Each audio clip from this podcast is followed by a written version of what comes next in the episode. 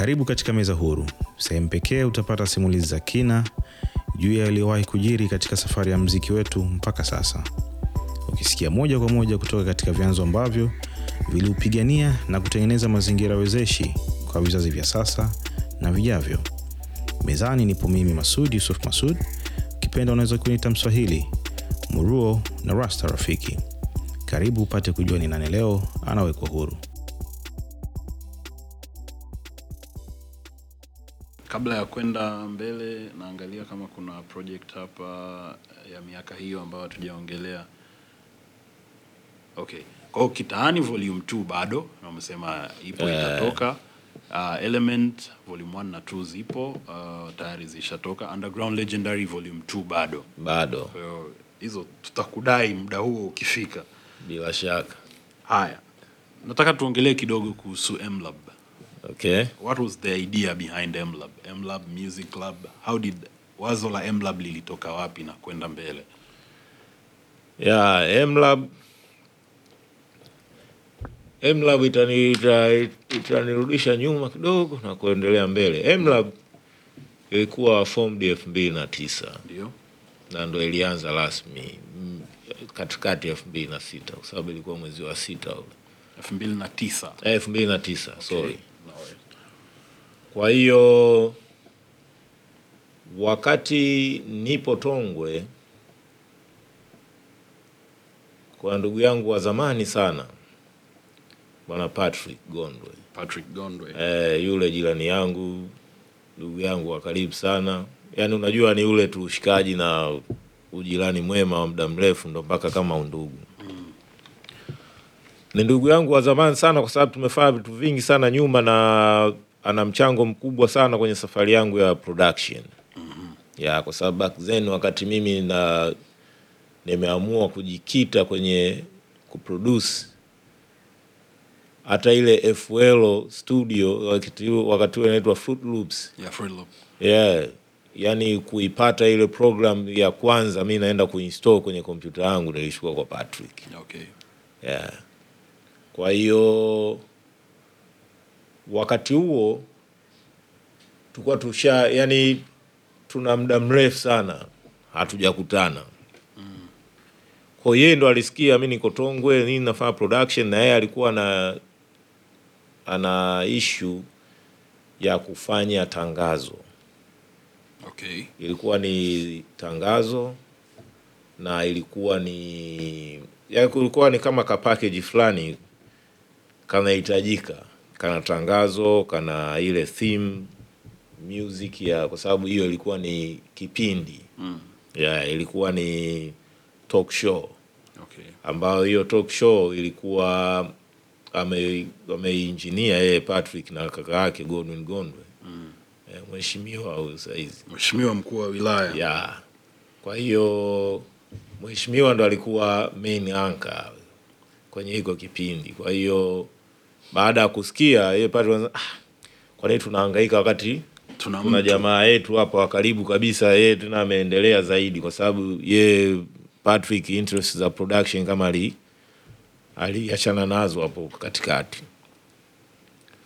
Kwa hiyo tuka join force kwenye kuanzia ku, kuhakikisha tunaifanya hiyo TV show, lakini haikutokea nayo ya kwa sababu ya tulipata changamoto fulani kwa kipindi hicho ambao zilikuwa ziko very heavy, ila kwa sasa hivi ni vitu vyepesi sana Mambo ya nyakati. eh, mambo ya nyakati. Kwa hiyo hatukufanikiwa kuifanya, ila tuliweza kufanya hiyo wimbo kwa ajili ya kile kipindi na hizo tangazo zote, na tena hatukufanyia hatukufanyia Tongwe, yani tulianza kutaka kufanya pale Tongwe, lakini kwa sababu tulichokuwa tunataka kukifanya kilikuwa kiko very musical. Kwa hiyo ah, bana, yeye mgoja tutafute mtu wa kolabo naye tukaenda kwa Alan Mapigo, wakati huo yuko Oysterbay hapa Metro Studio. Metro Studios. Eh, kwa yule mzee. Sasa yule mzee naye ukirudi huku kwa kina Gondwe ni kama anko wao, Okay. ni kama anko wetu of course, kwa sababu ni mshikaji sana wa anko yao na akina Gondwe yani ambaye ni mzee Gondwe mwenyewe. Mungu amrehemu, wale wazee wote ni marehemu. Mungu amalaze mahali pema. Amin. Kwa hiyo tulienda pale tuka tukahakikisha tume, tumepata kile tulichokuwa tunakitaka. Sema tu ndo kuendelea huko mbele, execution ikashindikana ya ku, Ya kuendelea. kuendelea kufanya hiko kipindi. Kwa hiyo wakati sasa Patrick ananitafuta huku Tongwe, anakuja kuniambia to join force kuhusiana na hiyo hiyo talk show, naye akawa yuko katika hali ya kwamba da, unajua bwana, muda mrefu sana na wazo yani la kuwa tu, tuwe tuna nanii tuwe tuna media house Okay. azungumzia sasa yeye na, na Godwin. Tunataka tuwe na media house yetu bwana, ili tuweze kuendelea na hizi ishu zetu, tuwe tunazalisha zalisha mavipindi fanye ma issues. Wao walikuwa wamebei sana kwenye programs kama hizo talk show na maprogram program mengine tu. Sasa mimi ndo ambaye nikawa nimebei sana kwenye mziki Okay. kwao nikaambia ah, kama nyinyi mlikuwa na ndoto hiyo, basi nafikiri sahizi ni wakati fasaha wa ku- Kwa kufanya hivyo. wa kui- kui- ku- nani kuifanya itokee hiyo ndoto. Kwa hiyo ndo initial stages za conversation ya jinsi ya kuundwa kwa MLab zilikuwa namna hiyo mpaka kufikia tunafungua ile studio ambao ni mwaka uliofuata sasa, kwa sababu hiyo Tongwe inazungumzia elfu mbili na nane mwaka uliofuata elfu mbili na tisa kila kitu kaa kiko sawa, ndo mpaka MLab ikatokea na hiyo title ni Patrick ndo aliitoa pia hiyo ya Music Club. Music Club. eh, lakini sasa baadaye ilikuja kuwa very famous as the MLab kwa sababu ya uwepesi wa kuipromote Yeah. Ya unajua yani hata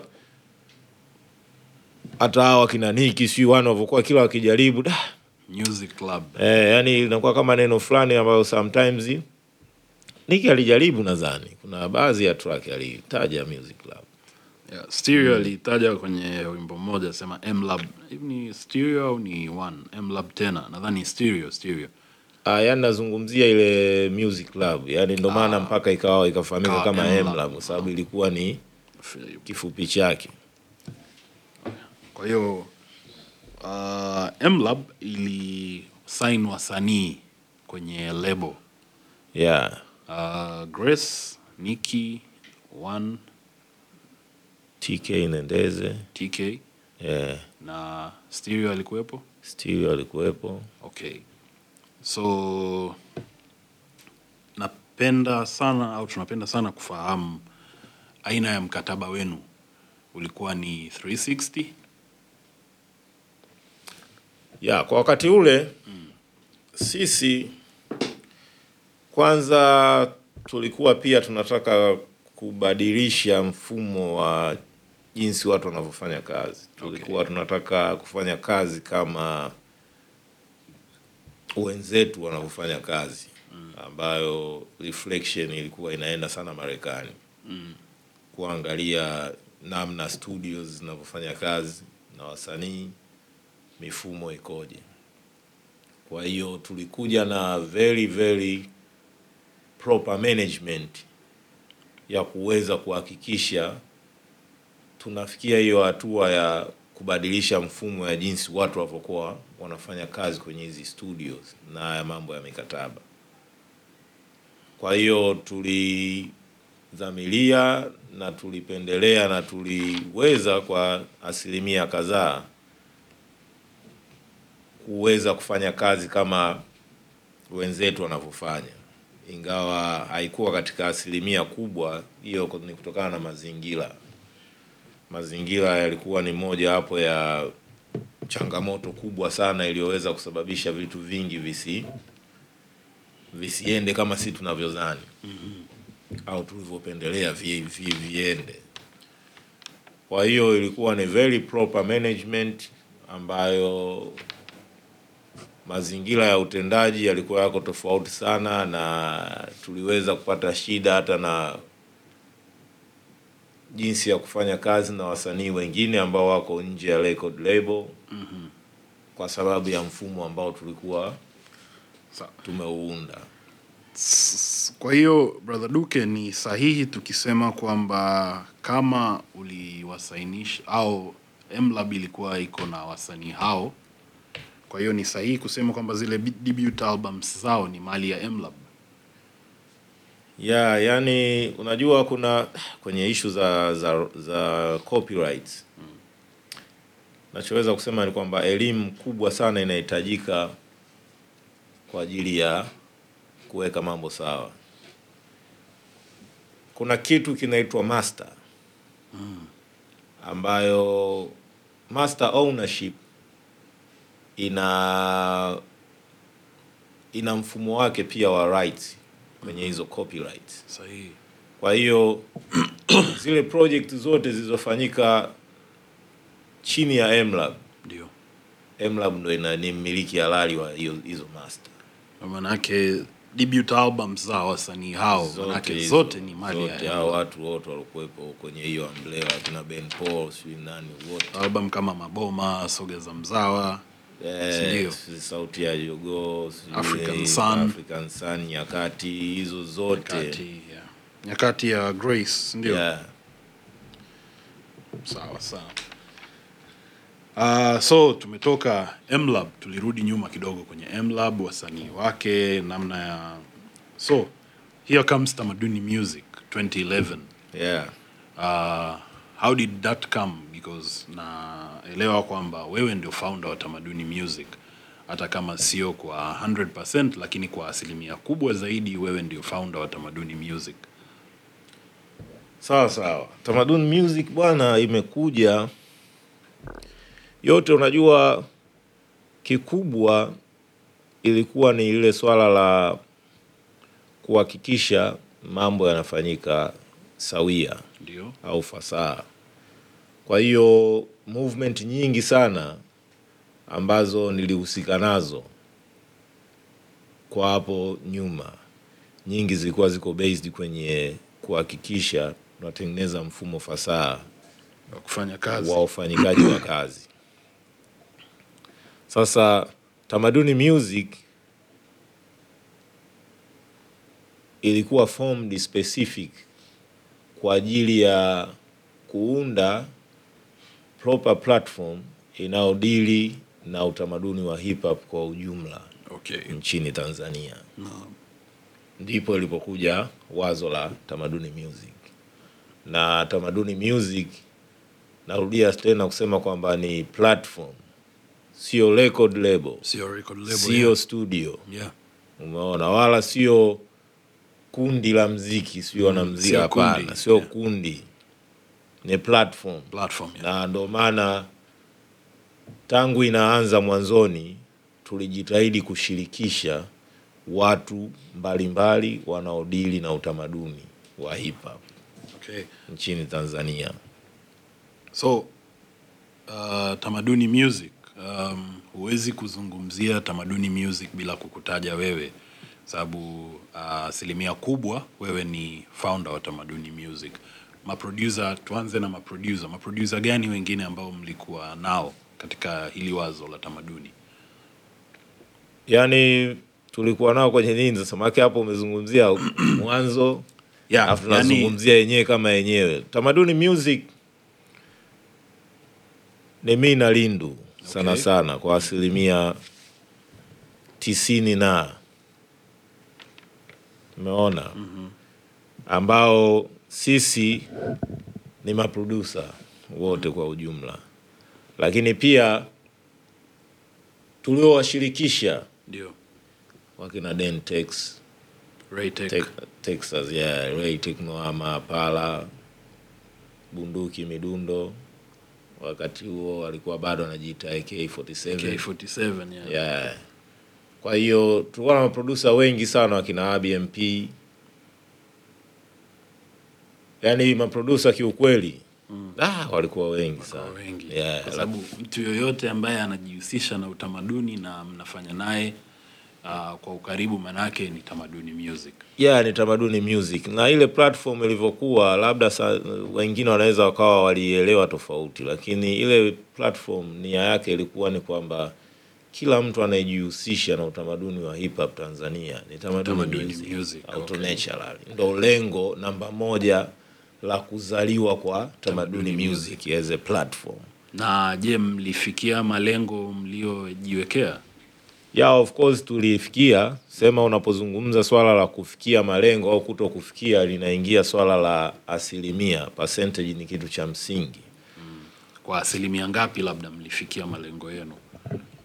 Tulivuka 50%. Tulifikia, yani tulikuwa tuko kwenye 60 ku approach 70%. Na, okay. Na mtu akiuliza is Tamaduni Music still present? Mpaka kesho. Okay. Yani as long as mi niko hai, Lindu yuko hai, Tamaduni Music will be there. Sijui Nashi MC yuko hai. Ndio. sijui Niki Mbishi, sijui yani Tamaduni Music Ipo. will be there. Siku moja Labda utamaduni wa hip hop usifanyike na, na tamaduni kwa hapa nchini yeah. Lakini sasa yani ndo bado narudia tena kusema kwamba watu walielewa tofauti, kwa sababu kuna ile swala la Hawa ni tamaduni, haikupaswa kuwa hivyo. ilipaswa kwamba Yoyote ambaye ana dini na utamaduni wa hip hop ni tamaduni. hapa, yeah, ilikuwa ishu ilikuwa ni kuweka nguvu sehemu moja na kuweza kuhakikisha mambo yanafanyika kiufasaha. Mi niku, yani mi mpaka kesho niko interest sana na ishu za mifumo, kwa sababu challenge namba moja ni mifumo, sababu hata tukisema tuzungumzie mziki kwa ujumla wa Tanzania, Tunarudi changamoto yake ni mfumo, mfumo. sio watu. Sawa. Um, kuna kitu unapenda kukitumia sasa, sijui ni nadhani namba sabini na mbili kumi na mbili yeah. Maana yake ni nini? 7212 ambao waga inaanzaga kaga namba lakini ni hip hop 7212 that was the title. Okay, hip hop sabini na mbili kumi na mbili. Yeah hip hop 7212 ni yani naweza nikasema kwamba ni ni kiwanda ambacho kilikuwa based on multimedia issues. Okay. Sasa multimedia kwa maana ya kuna mziki na media as a media mm -hmm. Yani kama hichi kinachofanyika yeah. na vitu vyangu vingi sana hata ukiangalia nilipokuwa na immersion sana hiyo hip hop 72 12 iko kwenye vitu ambavyo vina affiliate na hizo issues. Okay. Yeah, hip hop 72 12 stori yake ni kwamba why sabini na mbili kumi na mbili? Exactly the question. sabini na mbili kwa sababu ya mwaka elfu moja mia tisa sabini na mbili. Ni mwaka ambao wengi wana claim hip hop ilizaliwa. The culture kwa ujumla. True. ndo sabini na mbili inapoingia. Ile kumi na mbili inakuja kwamba hiyo hiyo miaka ya sabini na mbili yani hapo sabini na mbili mpaka sabini na nne kuna kampuni moja ya kijapani eh, matusista eh, unajua wajapani Matusista. nani- eh, walikuja na toleo lao moja la device inaitwa Technics Technique. Okay. ambayo hiyo Technics ni turntable. Ma DJ wote ambao wako tangu enzi hizo za yani madj wote wanaotumia vanyo au turntable wanazijua kama 1200. Hiyo techniques inaitwa SL elfu moja mia mbili.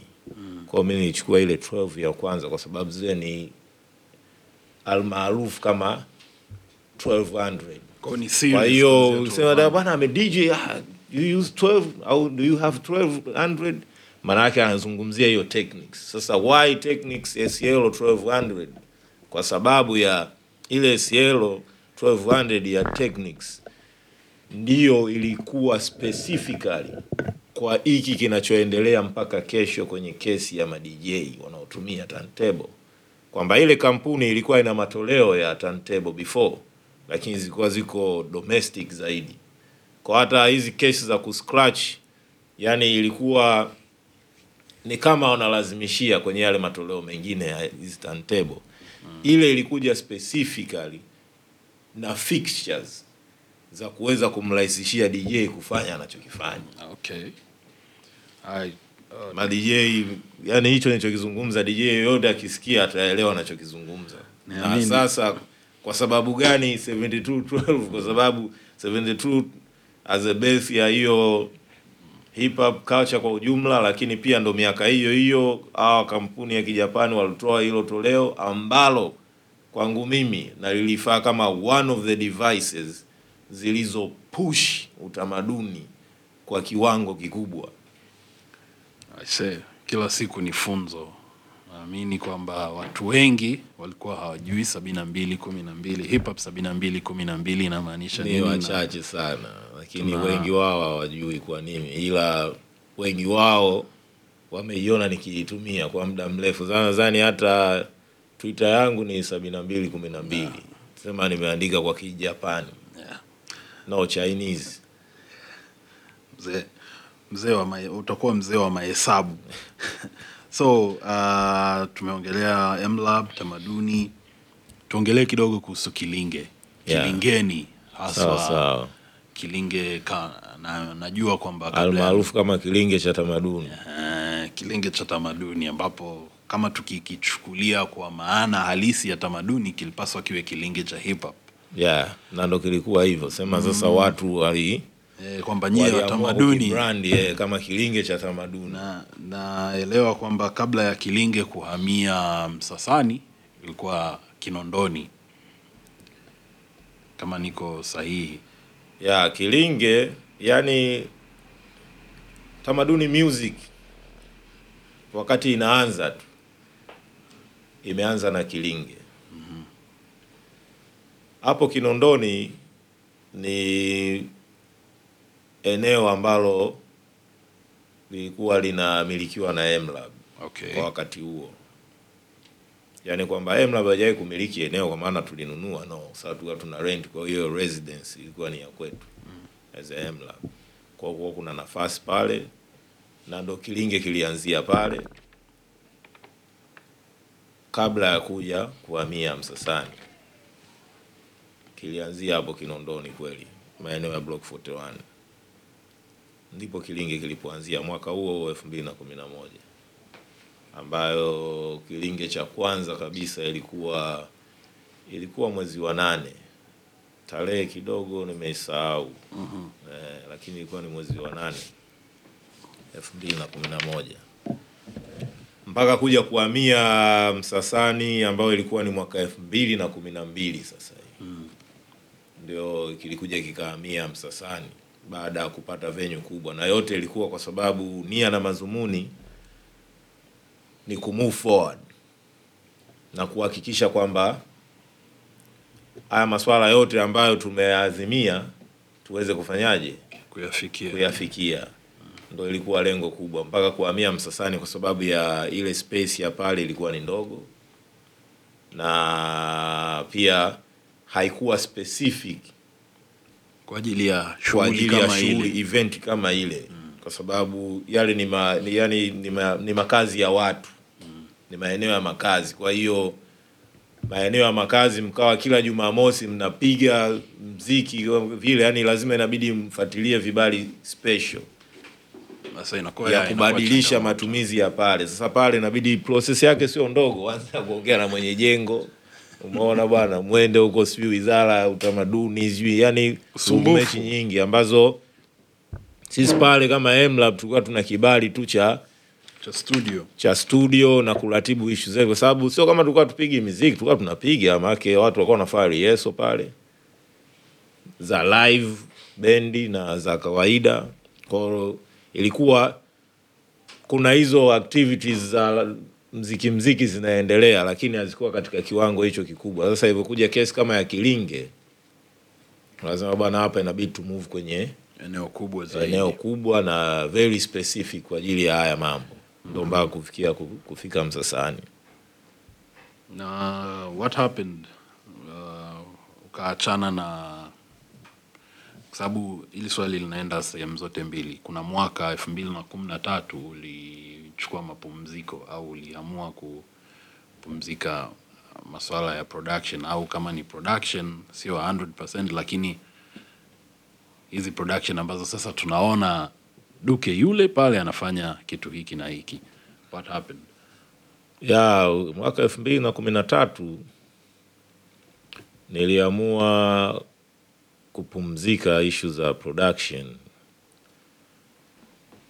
Kulikuwa kuna mambo mengi sana ambayo nilikuwa nayo behind, sababu ni mwaka pia ambao sio tu kupumzika mimi kama mimi kufanya production, pia ni mwaka ambao nilipumzisha hata studio pia mm. yeah, MLab ilifungwa mwaka huo kwa muda mpaka kuja kurudi tena elfu mbili na kumi na sita three years later. mapumziko ya Kwa hiyo ishu ya mapumziko, kulikuwa kuna ishu hizo hizo za time dedication, lakini pia cha kwanza ambacho labda ni kiini ilikuwa ni kwa sababu ya MLab. MLab ilikuwa imefikia hatua ya kwamba inabidi tu ipumzike ambao sasa hizo ni ishu za ndani zaidi za Okay, MLab as it, as it is. Lakini kwa sababu hiyo ya kwamba MLab inabidi ipumzike na mi mwenyewe pia inabidi nipumzike kwa sababu ndo mwaka ambao mi na Patrick wote tuli tulifunga ndoa kipindi hicho, yani kila mtu alioa. Alitangulia Patrick alioa mwezi wa nne, mi nikaja nikaoa mwezi wa nane. Kwa hiyo kiukweli ni kwamba ulikuwa ni mwaka fulani hivi wa pressure pressure, kwa sababu kabla ya haya masuala yote ya harusi MLab ilitakiwa ipumzike, kwa sababu kipindi kile cha nyuma tulikuwa tunapata sana shida ya kupata sehemu, yani majengo, kupata pango ambalo unaweza ukaweka studio. Wenye nyumba wengi sijui hiyo mindset waliitoa wapi, lakini walikuwa na mindset mbovu sana na kuhusiana na kesi ya studio. Wengi walikuwa wanasema tu bwana, utaniharibia nyumba yangu yani, lakini sijui na- utaharibu kwa eh, namna gani utaharibu kwa namna gani? Kwa sababu ilikuwa ni kwamba unamwelekeza mwenye nyumba kwamba kitafanyika moja mbili tatu, lakini haya mabadiliko ambayo sisi tutayafanya sio tukiondoka tutaacha hivi, tutarudisha.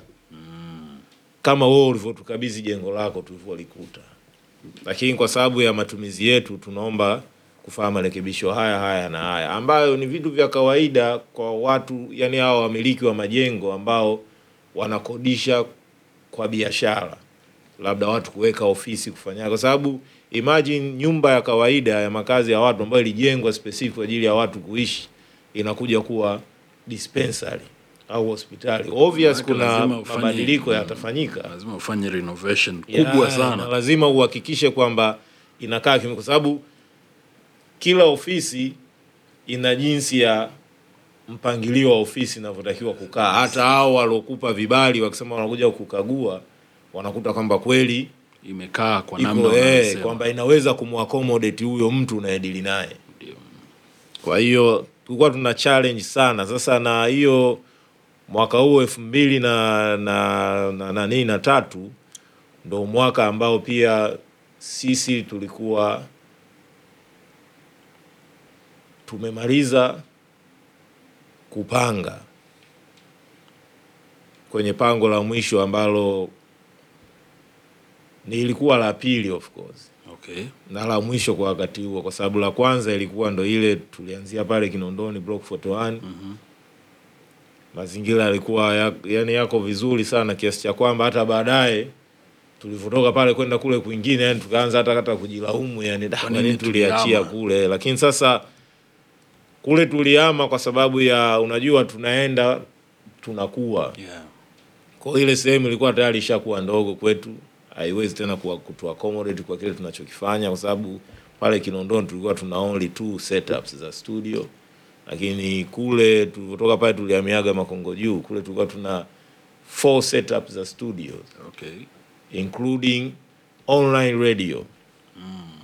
Yeah, we were about to open online radio mwaka huo, lakini vurugu mechi za mwenye pango tulizokutana nazo akatufanya ile idea tukairudisha kwenye madraw, lakini tulifika mahala pazuri kiasi cha kwamba ilikuwa iko hewani, tulikuwa tumelodi tu miziki tunafanya majaribio. Imagine tumefika level hiyo ya kufanya majaribio, na mimi nilikuwa niko kama asilimia sabini ya ujenzi wa ndani. Sasa nilikuwa najenga mwenyewe, kwa hiyo nilikuwa najenga taratibu, sikuwa nataka pressure.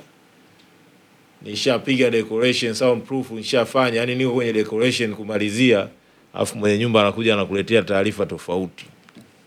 Kwa hiyo tulikuwa tuko tulivurugika, cha kwanza ndo kilichopelekea kwamba da eh bana, em, kwanza tu focus kwa sababu tuna vitu vingine ambavyo viko mezani. Tuna Patrick anaoa, tuna mimi pia nakuja naoa. Kwa hiyo ilikuwa ni kipindi fulani ambacho tulishindwa automatic kusema kwamba tuendelee kutafuta sehemu nyingine ya kwenda kuweka studio, na wakati huo bado tuna deal na wale wenye nyumba wenye ile mindset ya kwamba nyi watu wa studio nyumba yangu. nyumba yangu, kwa sababu watu wa studio wanaharibu sana majumba. Sasa sijui ni watu gani waliharibuki majumba before. So 2016 uh, MLab ilirudi. Uh, swali kwa sasa, MLab bado ipo? MLab ipo babu, yaani MLab ndo tunarudi pale pale. MLab labda mi nifariki na hao wa nyuma watakaobaki waamue kuto kui Kuiendeleza. kuiendeleza, lakini So, MLab ipo sasa MLab iko wapi? kwa saizi. MLab tena hii iko tena kwenye ule ule mfumo wa kuhama kutoka sehemu moja kwenda nyingine, kwa sababu ilikuwa iko Kijitonyama so far mpaka mwisho, yani mpaka mwisho wa mwezi wa nane Mwaka huu. e, yani juzi. Eh, ni kama miezi miwili nyuma. Aha, so plan ni kwamba MLab itakuwepo wapi? Ya plani plani ziko nyingi, kuna maeneo tu unajaribu kuiangalia, lakini sana sana ni huu ukanda wa Mbezi Beach kuendelea huko chini ya, kwa sababu ndo na focus na huko, yani so far bado kuna zile changamoto za kuhusiana na haya masuala ya ishu za kuweka studio kwenye nyumba. Kwa hiyo kama huku maeneo ya katikati huku kwingine unakuta unaweza kuweka, lakini ndo kuna zile changamoto za huko katikati ya gurudumu au safari unabadilishiwa, wanasema wanachenji gia angani. gia angani. Eh, sasa kwa haraka haraka, unajua mi ni mfanya biashara, kwa hiyo mwisho wa siku ni kwamba napokuwa nawekeza kwenye biashara napiga mahesabu ya muda, pia ni sehemu ya investment. Sasa ile swala la kwamba leo umeseti hapa ofisi baada ya miezi sita au mwaka Unahama. unahama, si umehamia wapi? Kibiashara nayo sio nzuri sana kwangu mimi, kwa nachoamini. Kwa hiyo kwa ukanda huo wa huko, research zangu zinanionyesha kwamba kuna nyumba specific ambazo mwenye nyumba yeye ajali unafanya nini, uweza unaishi au unafanya biashara ni kumwambia tu kwamba nafanya biashara hii ABCD, yeye anachohitaji ni rent na haswa ndivyo inavyopaswa iwe. Ya, Inatakiwa kwa sababu- kodi. Yeah, sasa unajua at least najaribu kuangalia manake minimum time ambayo mi waga naipigiaga mahesabu kwenye kitu ambacho na na kiestablish kufanya kama biashara ni miaka mitatu, ndo baada ya miaka mitatu, sababu hata mimi nitakuwa yani niko kwenye hatua tofauti, weza kutoka pale nilipoanzia nimeenda mbele au nimerudi nyuma. Kwa hiyo hata kama naamua kuifunga hiyo biashara moja kwa moja ndani ya miaka mitatu, nitakuwa najibu fasaha la kwamba niendelee nayo au nipige chini. Sawa sawa. So tuhame, tumeshaongelea hayo mambo, twende kwenye mambo mengine. Mfano, kama kuna kitu cha kubadilisha kwenye mziki wetu uh, wewe ukiwa kama producer, DJ, rapper, umepitia engo zote hizo, kama kuna cha kubadilisha kwenye industry yetu ya mziki, wewe unashauri nini? Cha kwanza ni kubadilisha mindset. Nianze na ya kwako, kuanzia leo usitumie neno industry ya mziki Tanzania kwa sababu hamna kitu kama hicho. Okay, Naam. tuzungumzie tu ka system fulani tu ka mfumo ka mziki ndo ambacho tunadili nacho sasa. Hatuwezi kusurvive na system ya mziki, tunatakiwa tusurvive na industry Okay. ya mziki, kiwanda, sio tu kimfumo, kwa sababu mfumo ni kitu ambacho kiko ndani ya kiwanda lakini sasa hapa nashindwa kuelewa tuna operate vipi na mfumo peke yake bila kiwanda. Kwa hiyo hiko ndo kitu kikubwa pekee. Tukiweza kufikia hiyo hatua, kila kitu kitakuwa kiko sawa. Uh, kwa maana ya kwamba tukishafikia huko, nini tunatakiwa tufanye ili tufikie huko? Ili kufikia huko, inabidi tuzingatie sana mifumo hata ya wenzetu ya viwanda vyao, kwa sababu hapa nachokiona kikubwa ni kama tunakwepa tunakwepa mwanzo, ile genesis ndo tunayoikwepa sasa. Mi nimeitazama katika pande mbili za sarafu Okay. Inaweza tukawa tunaikwepa kwa makusudi, kwa maana tunajua kabisa mfumo bora ambao unafanyika chini ya kiwanda, hiyo industry uko namna hii, lakini labda tunaukwepa kwa sababu binafsi, au inawezekana ikawa tunaukwepa kwa sababu hatuna hiyo knowledge, kwa hatujui nini cha kufanya. Kwa mfano tukipata uwekezaji, mwekezaji amewasiliana na wewe na anataka kufanya uwekezaji kwenye muziki, kwenye system hii ya muziki tulionayo. Okay. Ah, mambo gani matatu ambayo unaweza ukamshauri au ukayatengeneza ili hii system iweze kumnufaisha mwekezaji pamoja na wewe? Cha kwanza kitabase na swala la upande upande mkubwa, upande wa kulia huko serikalini, yani serikali kuu, Ndio. bado mifumo ya sheria zilizopo na hao wasimamizi specific hawako proper. Kwa hiyo kuna kuna kuna swala la ukirudi kwenye sheria, sheria ni za muda mrefu. Sasa hivi mambo yalivyo na hapa tulipofikia duniani ni vitu ambavyo haviwezi vikatutoa kimasomaso, hata hicho kiwanda kikianza. Na nafikiri mojawapo ya vitu ambavyo vinapelekea hicho kiwanda kufanya kazi na kuexist ni sheria kwanza ya nchi, kwa sababu hivyo ni vitu ambavyo vyote vinatakiwa vizingatie sheria inasemaje. Kwa hiyo hilo ni jambo la kwanza ambalo ni yani, nazungumzia ile wizara specific na taasisi zake zote. Kuanzia KOSOTA, BASATA, kote kunatakiwa kufanyiwe kazi. Mambo mengi hayako sawa, na pia nafikiri kingine, kuna changamoto ambayo inazaa hiyo changamoto kuu ni wahusika au watu ambao wako kwenye hizo sehemu, wengi hawaelewi huu upande wa pili specific ukoje.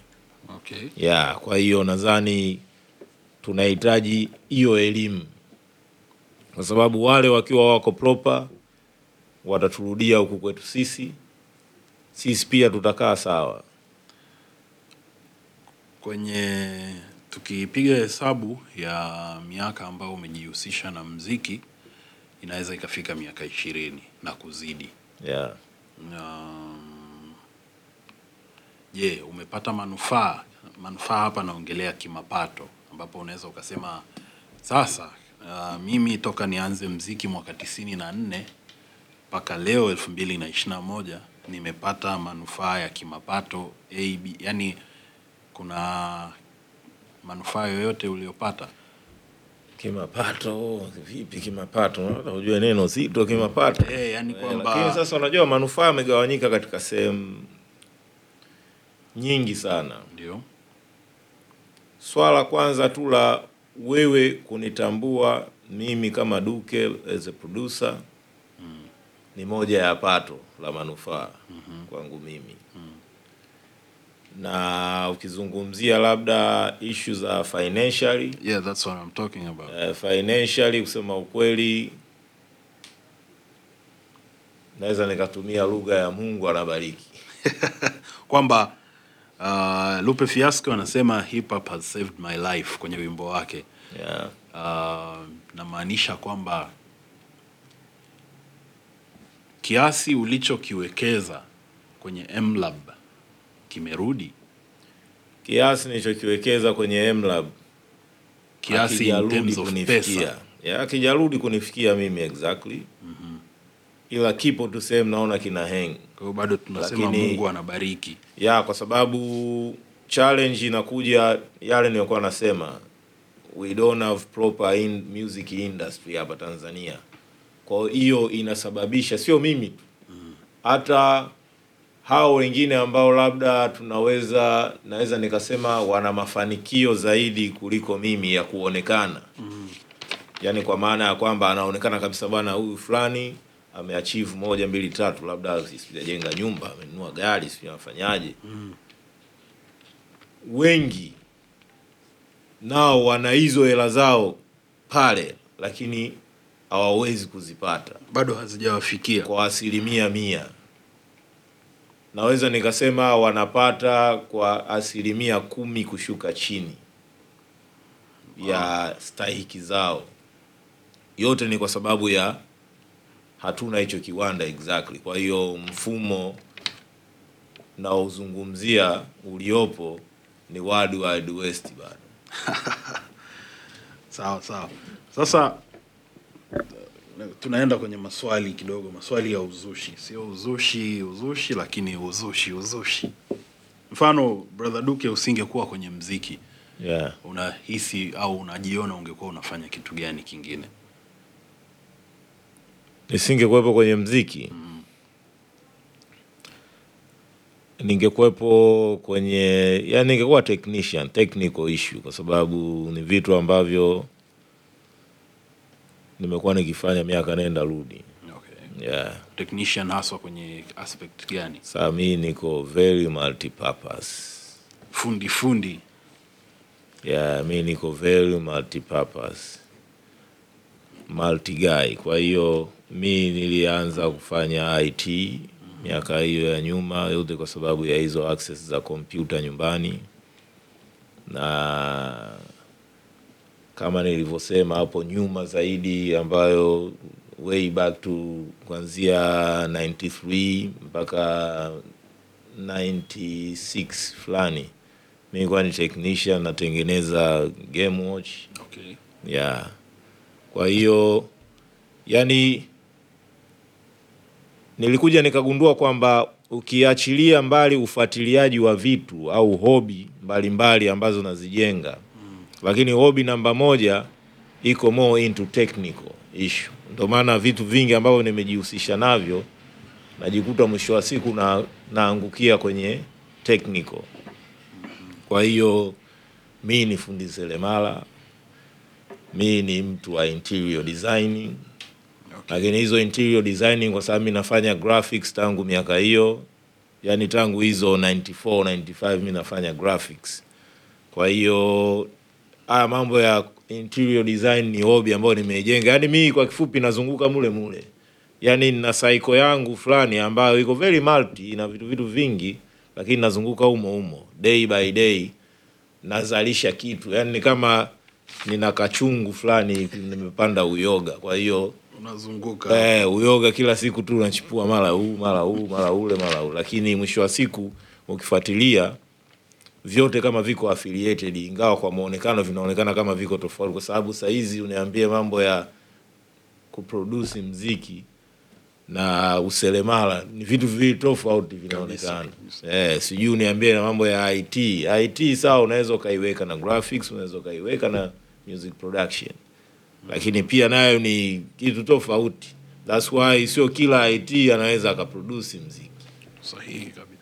Na wasa, uh, watayarishaji wako watano ambao unawakubali ambao ukikaa unasema mimi mtayarishaji namba moja mbili tatu hata kama sio kwa mpangilio maalum wa namba Eh, katika katika nyanja ipi sasa?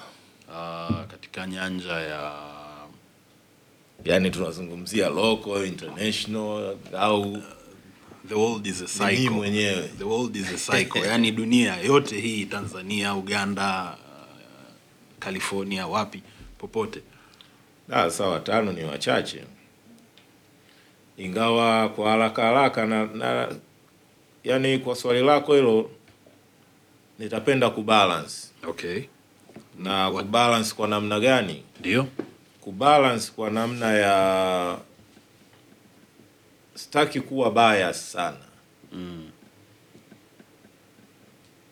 kwa mlengo wa kwamba nikataja ile top 5 labda yote ikawa ina maprodusa kutoka nje ya Tanzania Mm.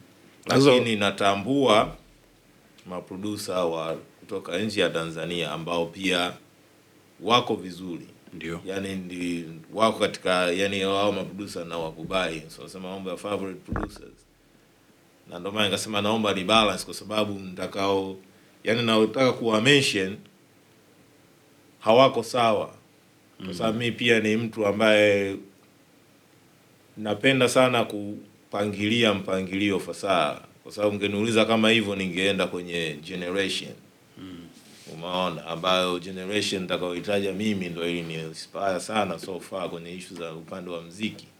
Lakini pamoja na hayo ni kwamba nitajikuta sasa nataja watu wote ambao mwisho wa siku nitaonekana sio mzalendo Basi na mimi bado ni mzalendo. watano wa duniani Ah, Sasa tumeongeza tena namba, mi ngoja ni stick na watano. Mi nataka kubalance, nataka ni stick na watano yeah. Yeah. Sawa sawa. E, maproducer ambao ah, nawakubali sana. Lindu is one of them best sana Lindo. E, na kuna Zux Okay. Zuksi kwa kumwelezea kidogo, Zux ni Mtanzania Okay. lakini anaishi Australia. Kwa hiyo so far shughuli zake za mziki ziko based sana Australia. Okay. Yeah. Na hapo ndo ule nilikuwa nasema nataka kukimbia ubias, lakini imekuwa bias kidogo kwa sababu Zux kwa hapa anawakilishwa na Lindu pia, ndo unaposikia Big One Production BOP ni Lindu na Zux. Na amefanya kazi Tanzania. Amefanya kazi na wasanii au wasanii wa Tanzania. Yeah, lakini kwa kulifaa haraka haraka ni ngumu kidogo, ila recently miaka michache iliyopita hapa, kama sio miwili mitatu, alifanya kazi na Mr. Paul. Ah, Ah, okay. Mr. Paul naye yuko kule kule. okay. Kuna kuna single fulani aliachia Mr. Paul, nadhani video zaidi, sikuwahi kuisikia as a audio Okay. yeah. Kwa watu ki Okay. Kwa hiyo kama huko ma YouTube utaipata. kwa hiyo Lindu. Zux, aha, bado yeah, kuna kuna producer mmoja sija ah, nime, nimefanya uvivu kidogo kumfuatilia hapa baadaye, lakini yeye ni Msouth Africa anaitwa Nyamzi. Nyamzi. Nyamzi alikuwa producer official wa wa Proverb Yeah, proverb, yeah. kwa miaka fulani, tunazungumzia hiyo sasa elfu mbili na nne tano sita, yani miaka hiyo, enzi zile za Channel O inabamba town. Ya, Kuna producer anaitwa Nyamzi yuko vizuri sana, alafu kuna producer anaitwa Notes. Nuts. Mm. Mzee wa float. Ah, yule jamaa Noma sana. balaa balaa balaa sana.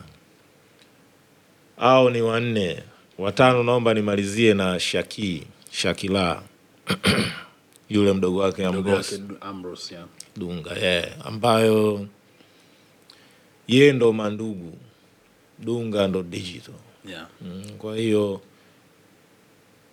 mi wale tunaitana tunaitana majina yetu. Kwa hiyo mi kutana na Ambrose au Dunga, mi ntamwita Digi kwa sababu ndo anafahamika kama Digi. Okay. Yeah, kwa kifupi cha digital Okay. ya, kwa sababu wale ye na mdogo wake huyo Shakii ndo wanaunga hiyo mandugu digital. Mandugu Digital. Yeah. Sawa. Uh, swali lingine la mwisho, tunaelekea mwishoni. Okay. Nataka list yako ya MCs watano ambao hawa unatamani kufanya nao kazi au hata kama umeshafanya nao kazi lakini ulitamani kufanya nao kazi, eidha umewahi au hujawahi kufanya nao kazi.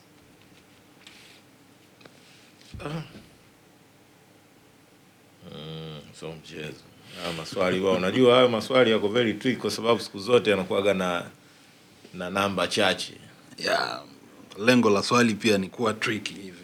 Yeah, ni kuwa tricky lakini sasa wakati mwingine pia inaweza ika inaweza ika Unaogopa kuumiza hisia za watu? hapana, inaweza ika sio tu kuumiza hisia, kubadilisha mlengo. Unajua tunazungumzia swala la perception mm. mtu atakavyo perceive, lakini it's okay kwa sababu mwisho wa siku whatever you perceive kimezaliwa kutoka pale.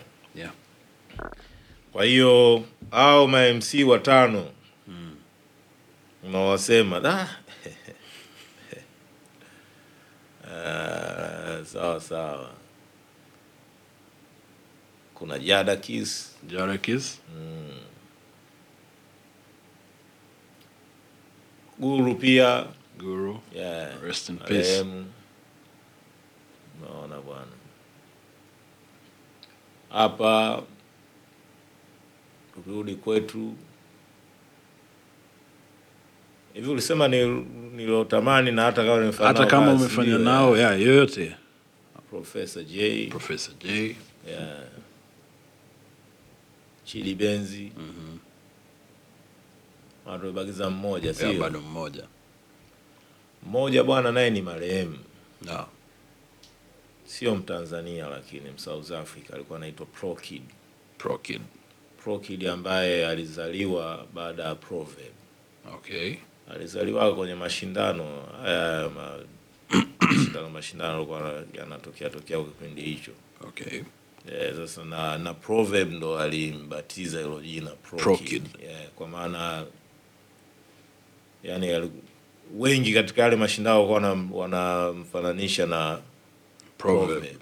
Okay. Yeah. Proverb nafikiri alikuwa ni one of the judges kama sio host zamani kidogo, ndo hiyo hiyo miaka ya elfu mbili na nne huko ngapi. Umeongelea Professor J. Ah. Umeshawahi kufanya kazi na Professor J? Yeah. Ah, Mfanya kazi gani? Professor J. Mfanya kazi gani na Professor? Ah, mi na Professor bwana, da very tricky issue zetu. Mm, Okay. Kwanza chap chap tu juu juu, kwa sababu tunaelekea mwishoni. Profesa J ni brother ambaye nimeishi naye muda mrefu sana. Hiyo nazungumzia tuko Tanga Mm. mwishoni, ni mwanzoni mwa ya, yani mwanzoni mwa miaka elfu mbili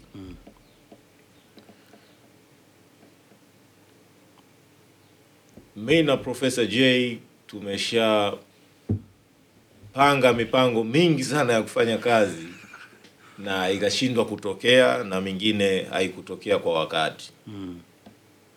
Yote ni ni kitu cha kawaida tu, lakini yule jamaa yuko special kiaina yake, nafikiri tu niseme hivyo. Na kuhusu swali lako la nilifanya naye kazi gani, kuna kazi ya mwisho mwisho kabisa wakati amefungua studio Mwanalizombe, Mwanalizombe hapa Msasani, kuna track tulirekodi, Mm. ilikuwa ina titles kama tatu tofauti, lakini title moja ambayo tulipendelea tufanye album nzima Mm. Ilikuwa inaitwa Icon. Icon. Mm. The Icon. Okay. Ile track haikuwahi kwenda popote, ni tumebaki nayo tu, yeye yeah, anayo, mi ninayo, tumebaki nayo kwa sababu ya nadhani huko huko mbeleni tutafanya hiyo project ya Icon kama mambo yasipobadilika. Sawa sawa. Yeah, lakini ndo mwisho wa siku hiyo ndo track pekee nilifanya na Profesa J baada ya mahusiano yetu ya muda mrefu sana kuwa pamoja tangu Okay. mwanzoni mwa miaka elfu mbili hadi kesho. Okay. Yeah. Sawa sawa. Uh, swali la mwisho, nini kinafuata kwa Duke? Uh, nini tutegemee kutoka kwako baada ya yote haya tuliyoyaongelea? Hakuna kitu kipya sana kutoka kwangu kwa sababu mi najulikana vitu vyangu ni vitu gani na vya aina gani. Kwa hiyo mwisho wa siku watu watarajie tu kwamba naweza nikasema moto ule ule Ndio, kuelekea moto zaidi ya ule. Kwa hiyo mi watu watarajie tu kama hizo sijui the element walizowahi kukutana nazo Kitani volume 1 sijui nini, wategemee tu moto kama huo ulivyowaka kipindi cha nyuma utawaka tena hivi karibuni. sawa sawa, na Mungu akitujalia, naamini tutaendelea na kasi ile ile na nguvu zile zile. Ya kabisa kabisa. Asante sana kwa kwanza, ume, umetuheshimu sana, ume show up na tunashukuru. Umekuwa mtu wa kwanza kwenye shughuli yetu hii, tunashukuru na tunaamini huu sio mwisho, tutaendelea kushirikiana katika vingine vingi vinavyokuja mbele. Sawa sawa, na mimi niwashukuru sana nyinyi kwa kunizingatia mimi kama mkuu wa mfunguzi wa Yeah, hii yeah, program. sure thing. Kwa hiyo kwa heshima hiyo basi nafikiri tu niendeleze taazima ya kwamba tuko pamoja na tutaendelea kuwa pamoja anytime. Asante sana bro. Shukran.